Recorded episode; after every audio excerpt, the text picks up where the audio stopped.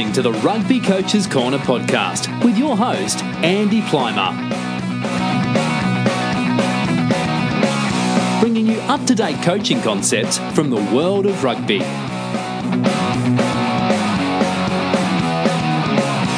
Sharing ideas to make the game better.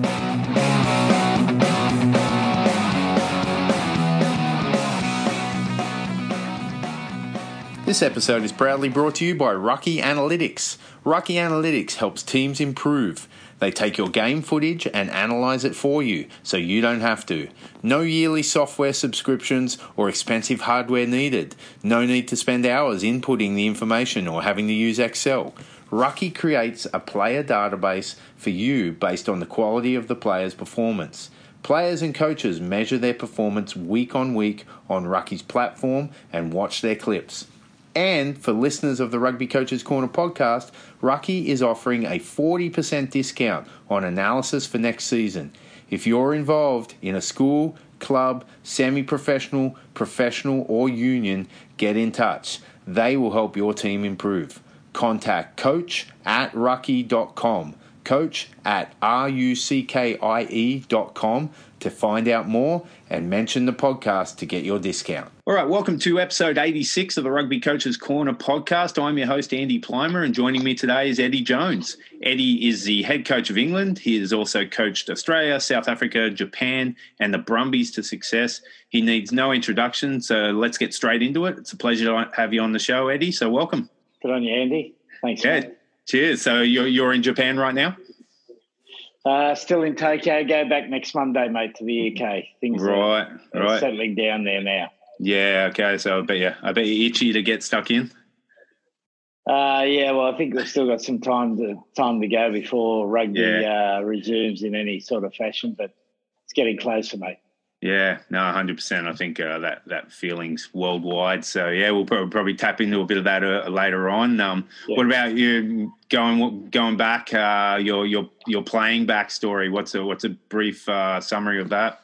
Yeah, no, I was uh, very lucky, mate. I remember being in a primary school, and there was yeah. three Aboriginal boys, um, the three Ellas. So. Yeah we played we played rugby league we played rugby league up until 15 um, yeah. went to a high school that was a rugby school. Because you had the three Ellas in your side you, you generally tended to win right. everything. Um, so I was lucky to play with the best players then moved to Randwick played a fair bit of first grade there played a, a handful of games for New South Wales and uh, had half a season at Leicester. Yeah uh, right which was quite quite ironic that I've ended up coaching in in England. Um, yeah. But it was a good introduction, and uh, yeah, no, nah, I was lucky, mate. Played with good players. Yeah, and not only that, you're you're surrounded by some uh, pretty awesome coaches too uh, in the, in your Randwick days and and your high school days as well. What what were some of the big big takeaways from coaches like Bob Dwyer and the like? Yeah, well, the first one was Jeff Mould at, at High. Uh, mm he was just so passionate about his philosophy of the game.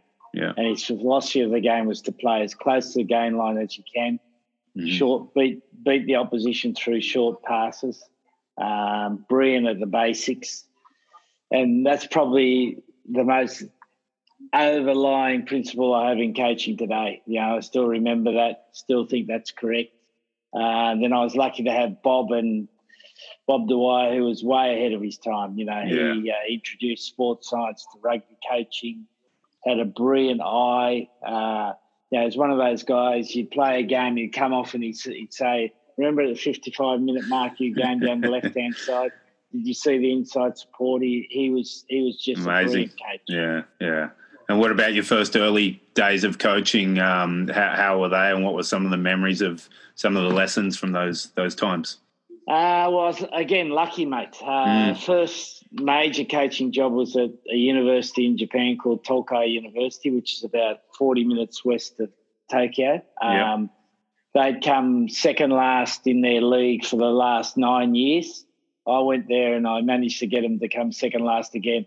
So didn't do, didn't do a great job, but it, but for a young coach, it was the first job I had. Mm. It was the best job I ever had. I had 150 kids. There was one coach. Amazing. Um, so I, they used to have 150 kids trained together.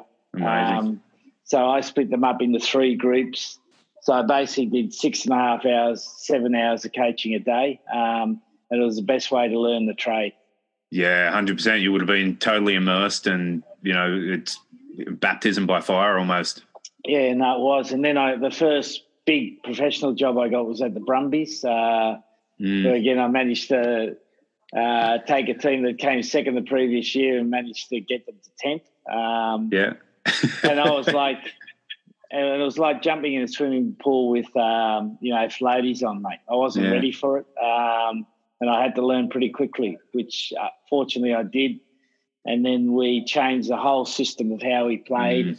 In the next 24 months and became the most successful side in the Southern Hemisphere. Yeah, I just actually finished watching the 2001 final, um, and just uh, the, the, it's just a great story, like a game of two halves almost, and uh, you know, just players like Joe Roff, um, just world class, and and then you know Butch James just going around hunting everyone. Uh, it was a it's, a it's a great game to watch.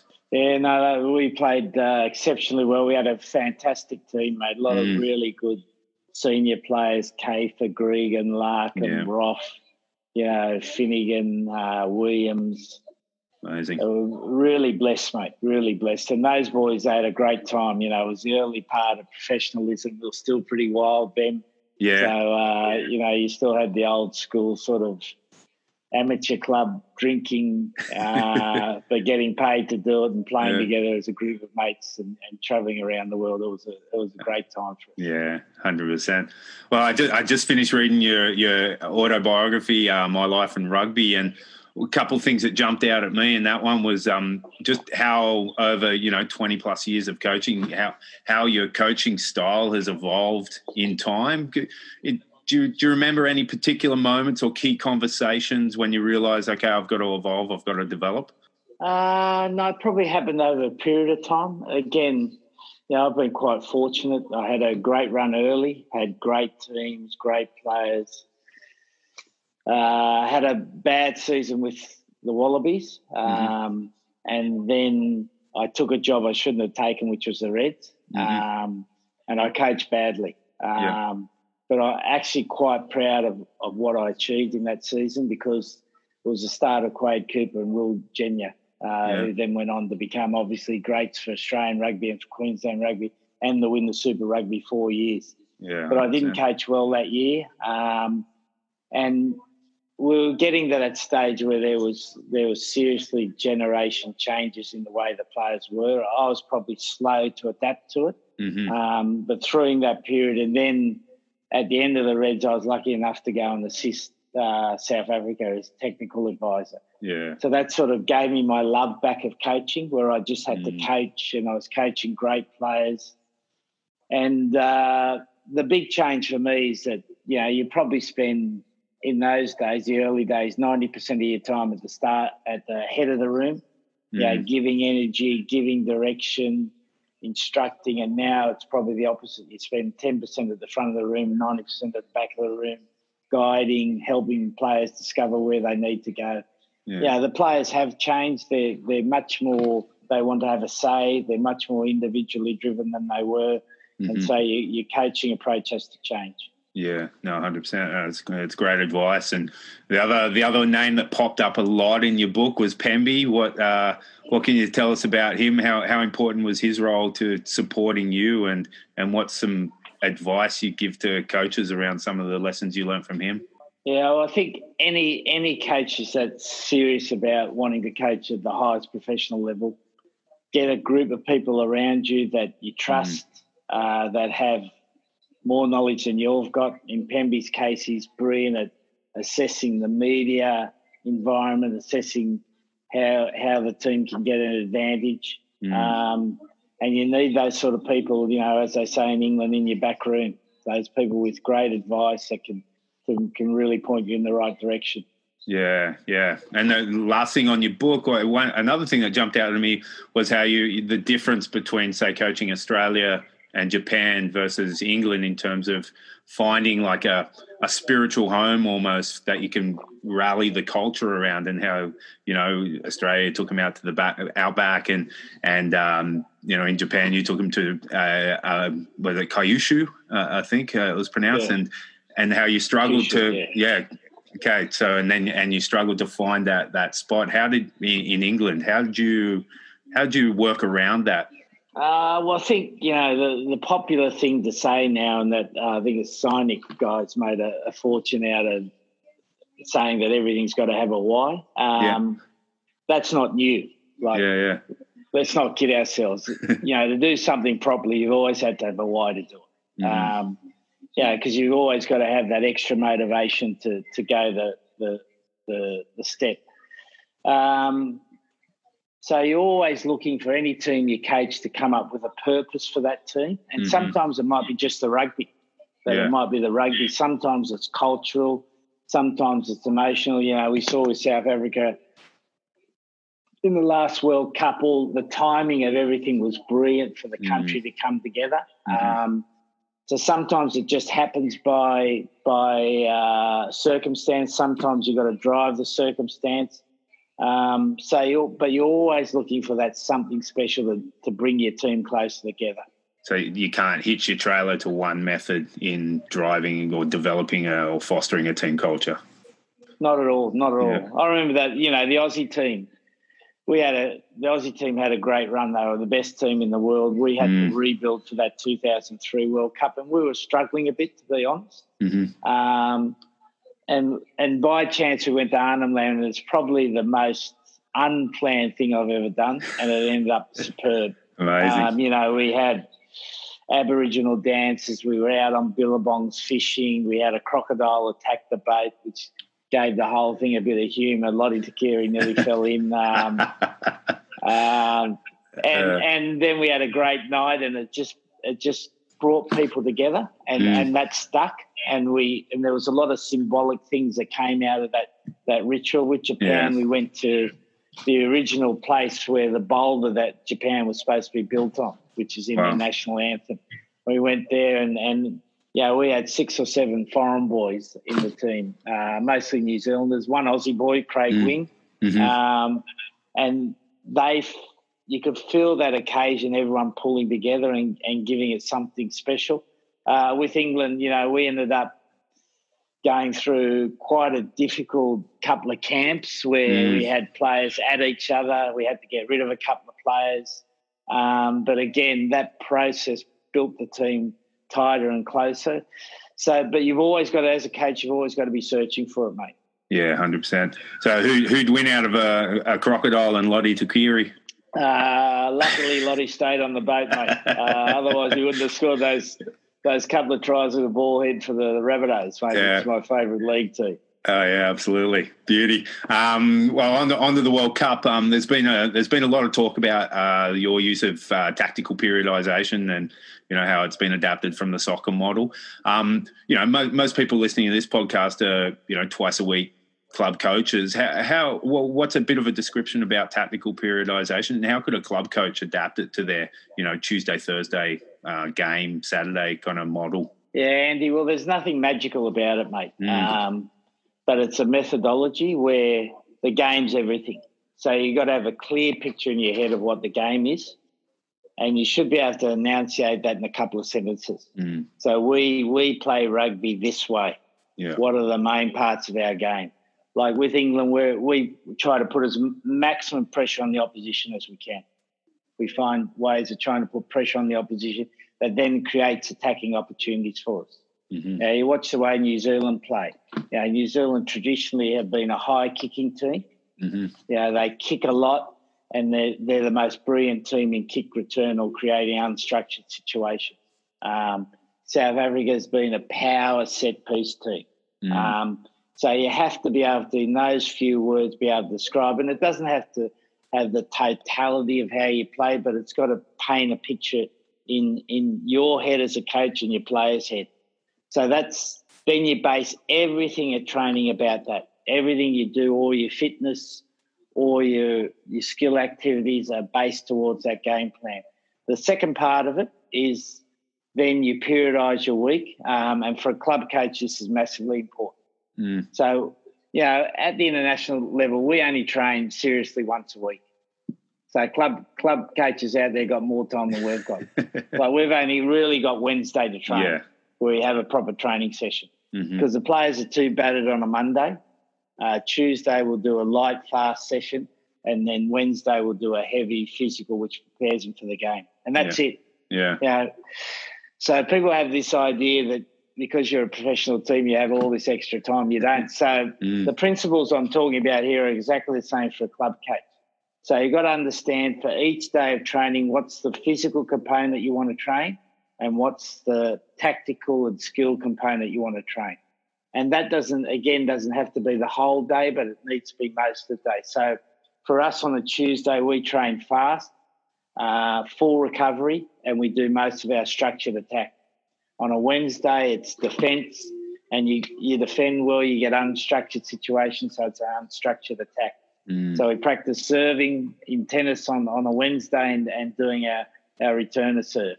Right. Um, and that's that's a very physical session. So we try to make that about an eighty percent load of the game.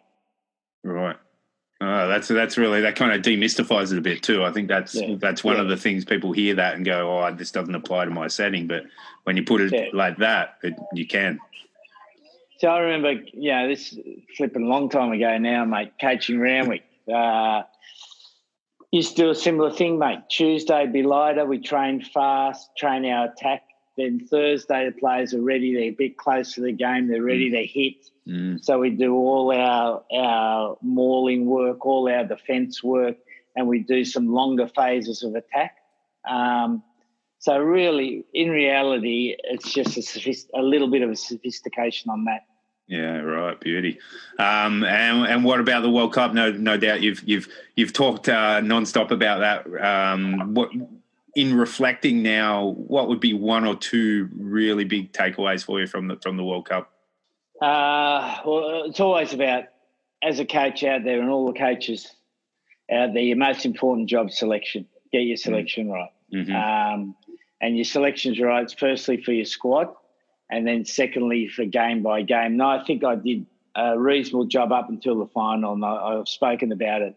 I think I, I should have rotated a few players. Right. Um, maybe started a few guys that, that didn't start in the semi, um, just to give us something a little bit different at the start of the game. Because I think you've always got to, when you're selecting, you, you want consistency, but you've also got to add that little bit of uncomfortableness to your team so no Mhm. one knows they, they're in the team for certain. Yeah, Um, and it's a fine balance of getting it right. But selection's the number one thing, and number two is like the game of rugby hasn't changed, mate. Yeah. Um, yeah, you got to be brilliant at the basics, and you got to be able to do it under the most intense pressure. Mm, no, fair, fair call. Um, all right. Well, um, you know, we, we do have rugby somewhere in the world, which is which is pretty cool to you know experience. And so, I just wanted to talk a little bit about the Southern Hemisphere for now. With with the COVID lockdown, it's kind of presenting some opportunities for for Australian rugby uh, in terms of the Super Rugby competition. From you being a former Wallaby coach, what what and a former Super coach, of course, what do you see as uh, at a time like this would be a, a model that would not only help Australian rugby perform, but also you know attract uh, supporters and fans? Well, I think that again the Kiwis have shown the way. Um, You know, they've they've got their own interpretation of, of how they want the game played. They want it faster, um, Mhm. so they're using that to develop their general New Zealand game style. And they're also promoting young players, mate. Like, Yeah. you know, this is an ideal time to promote young players where there is crowds, but you're not playing for, for like bricks and mortar. Um, so the odd mistake, whilst it's difficult, uh, you can tolerate it. Like just watching that Auckland um, Highlanders game on the weekend, you know, Yeah. Caleb, Caleb Clarke, young winger playing Unreal, sevens yeah. last year. Now he's got the opportunity now to push his game forward. Mhm. You've got uh, the centre Rieko Ioane, who, who was previously, you know, an out and out winger, is now experimenting at 13. So you're Mhm. developing this new talent. Highlanders had the young fullback who made a hell of a lot of mistakes, but you know that if he's a good enough player, he'll adapt and come back. And mm-hmm. and this for Australian rugby, I see this as a golden opportunity for them to promote young players. The yeah. best, the best young talent should be playing. The precious less, um, and you can find out which ones adapt the quickest. Yeah, and that's 100% there. You saw it with the Junior World Cup, the the team that Australia had uh, when they narrowly lost to France in the final. There's there's that talent is there for sure. Yeah, see, most of that under 20 side, if they're not playing Super Rugby when it starts, what is it this week? Mm, then, yeah. then it's uh, then it's going to be possibly an opportunity lost. Yeah, yeah, I agree. And what about um, Super Rugby Aotearoa? What what are, what are some of your takeaways for, with a coach's eye watching watching those games and you know the new law interpretations, which aren't really new laws; they're just like focusing on on key parts of the game. Well, the referee stopped refereeing the breakdown, mate. You know, yeah, yeah. In a in a law of court, they would be charged guilty, yeah, um, you know, and sentenced a long time in jail um, because they they've only got one job, and that's to referee the laws. Mm. That's the one job they got to do. Yeah. Um, but they've tried to become entertainers because they think higher ball in play gives you a better game, mm. which in fact is the opposite. Um, because we've basically, over the last period of time, taken contests out of the breakdown, which is a contest. But the difference between rugby and, and rugby league is that we're a contest game. 100%. Rugby league's a continuity game. Mm-hmm. So we've tried to make it into a continuity game, and you need that balance between contest and continuity. So I think what the the interpretation of the Kiwis, although I, I didn't like what I saw on the weekend, I thought the referees eased off because they succumbed to media pressure. Mm. Yeah, we've got to keep we've got to keep at it. Get the get the game cleaner, mm-hmm. get the breakdown cleaner, which means the tackler's got to roll away. The supporting player's got to generally, if there's any sign of a contest, got to be in a in a position on his feet if the, if he goes off his feet and there's no contest, we'll play on. Use common sense. Yeah. Um, and we've got to give the good contesters at the breakdown the opportunity to contest. So yeah. I really like what I saw. No, so we've got to keep it going. Me too, hundred percent. No, I, I'd like uh, not only you know refs to stick with it, but also commentators to to understand what's what's been attempted here with the with the law changes because it's basically you know you're protecting the players at the breakdown, but also rewarding attacking play and turnover of possession. Yeah, yeah. Because what what will come out of this, Andy, is that if they get the balance right, then we'll end up getting some really quick ball at the ruck. Mm, and mm. if we get quick ball at the ruck, then we get some fatigue in the game. If we get some fatigue in the game, we get more space, and then we'll see a, a, a better attacking game. And the defending sides will still be able to defend well. Yeah. But if you've got a like in the old times of George Smith or now you got a Tom Curry or a Sam mm. Cane. Those guys, if there's space on that on that breakdown, they'll be in there and they'll be given the opportunity to win the ball. Yeah, yeah, without having their career cut short as well. Yeah, yeah. Hundred percent, cool. Um, all right, what, what about you as a coach? What's your favourite part uh, of the game to coach? And if someone was to come along and watch it, what what would the session look like if you're you're prepping for a game? Uh, well, I've got a I think one of the most important things for coaches, and particularly the young coaches out there, be a generalist. Mm-hmm. Don't be a specialist. Yeah. Coach the whole game. You got to know the whole game because our game's not segmented. There's not one part of the mm-hmm. game. Mm. It's all all put together. So know the game. I've always liked coaching attack uh, from my background at, at Randwick and at Matraville High with Jeff Mould, I've spoken about. So I like our sides to play flat and fast on the game line. You know, I like to keep the opposition driving the opposition back. But these days, you've got to kick the ball a bit more to drive them back. Um, it's a bit harder because of the number of people on their feet and and the defence capabilities of the opposition. Because you look now, you know, most locks can defend like back rowers. Mm. You know, and, and now we're getting props who can defend like like uh, back rowers. And you yeah. saw saw on the weekend there was a great tackle Codie oh, Taylor made at the end, end end of the end of the line out. Now Hookers couldn't make those ten years ago, and now yeah. so defenses are so hard to beat. Now you've got to attack really well and quickly. Mm. Mm. So you've got to try to get to their goal line with the least number of rucks as you can.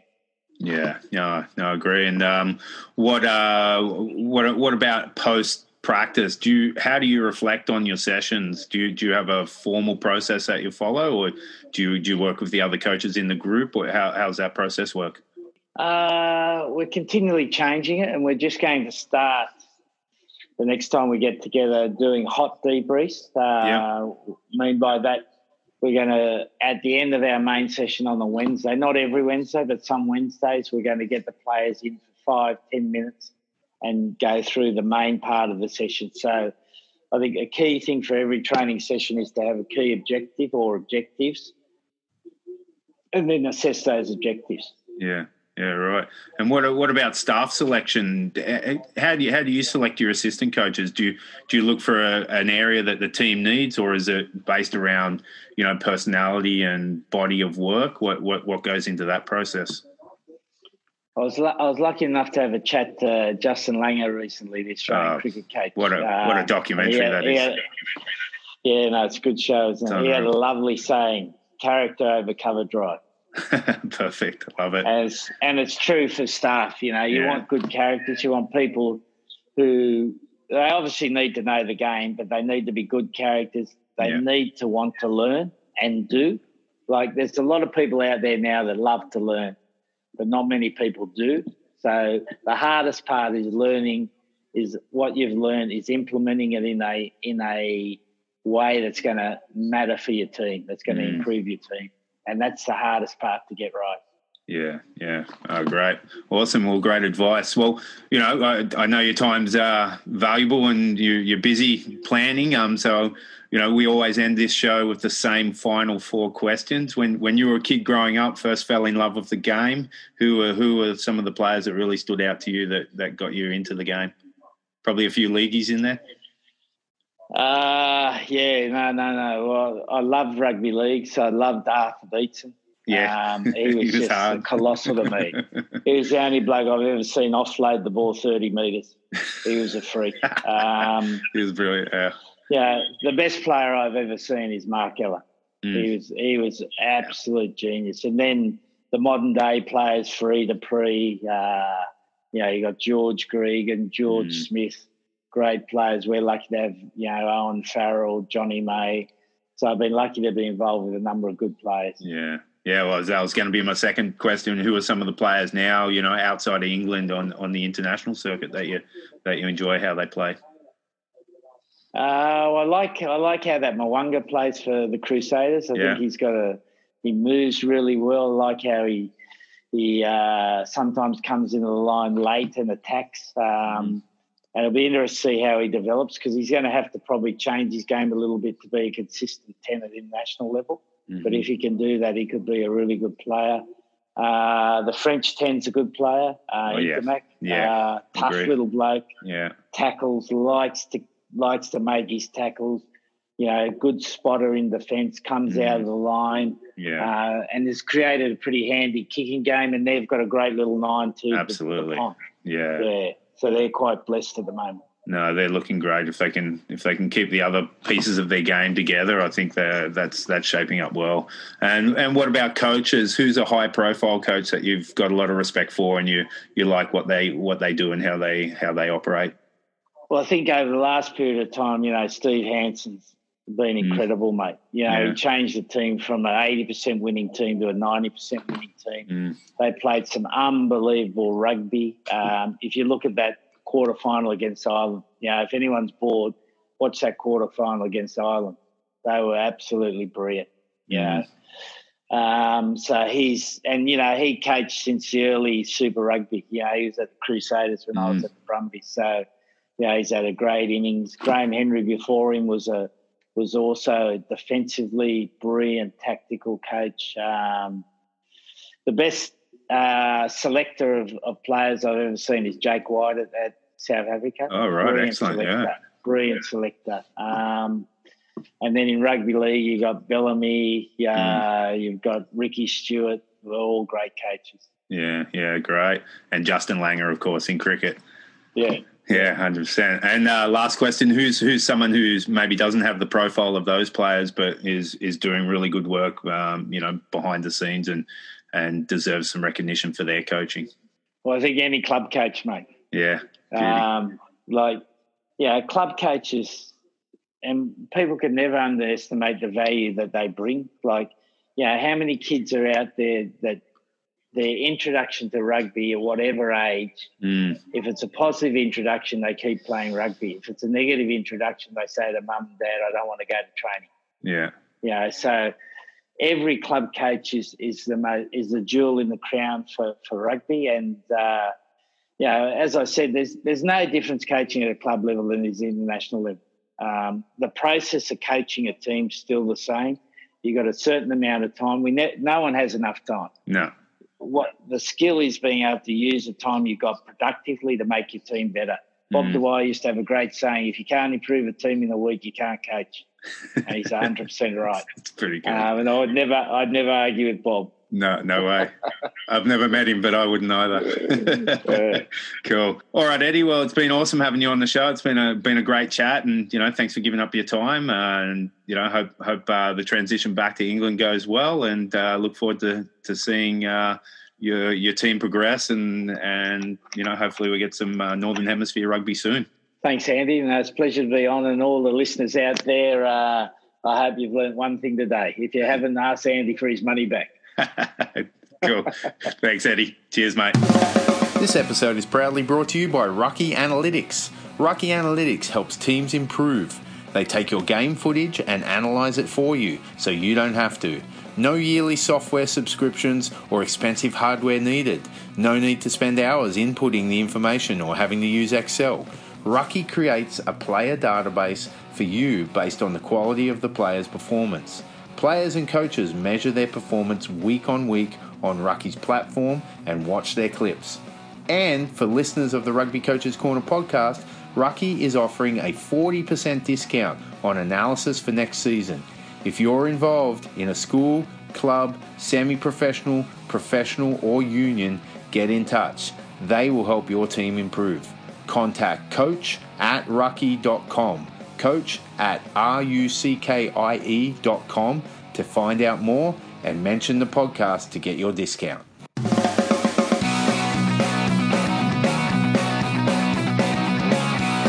Thanks for listening to the Rugby Coaches Corner podcast. If you enjoyed the show, please leave a review via iTunes and keep listening for the next episode.